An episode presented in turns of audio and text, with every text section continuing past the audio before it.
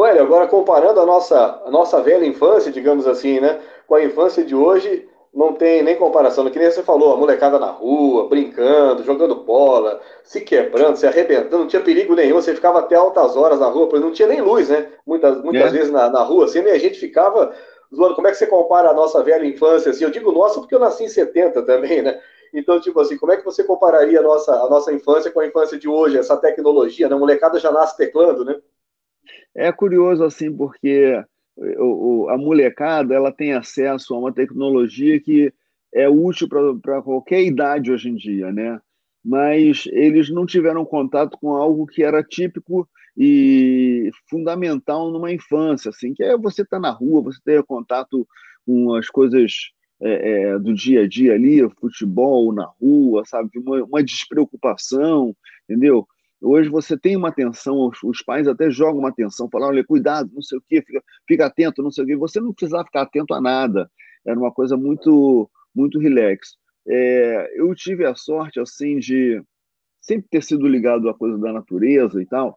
Então, é, meus filhos tiveram essa relação. Talvez o mais, o mais velho nem tanto, o mais velho era mais, era mais urbano. Mas o, o João e o Antônio, eles tiveram uma infância em que eles é, gostavam muito da gente ir para a Floresta da Tijuca, para a gente ir estar tá em contato com a natureza. Aí se tornaram ornitólogos mirins, os garotos estudaram os pássaros brasileiros, chegando até a lançar um livro, um guia de, de aves.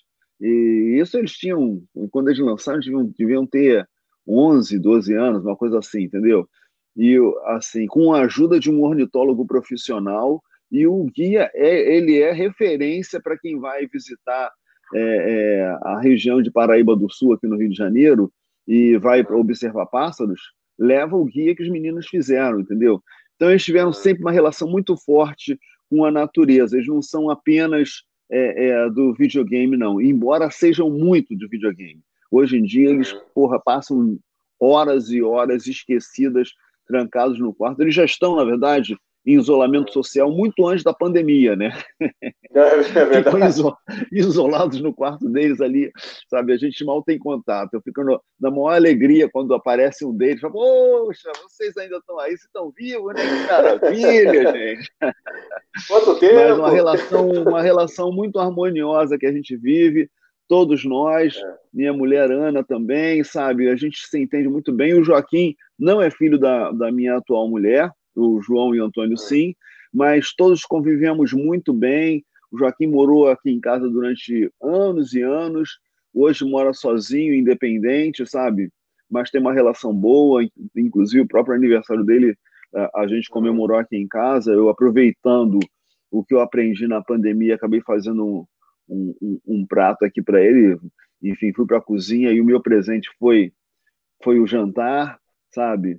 Enfim, relação, uma, uma, uma vida bacana.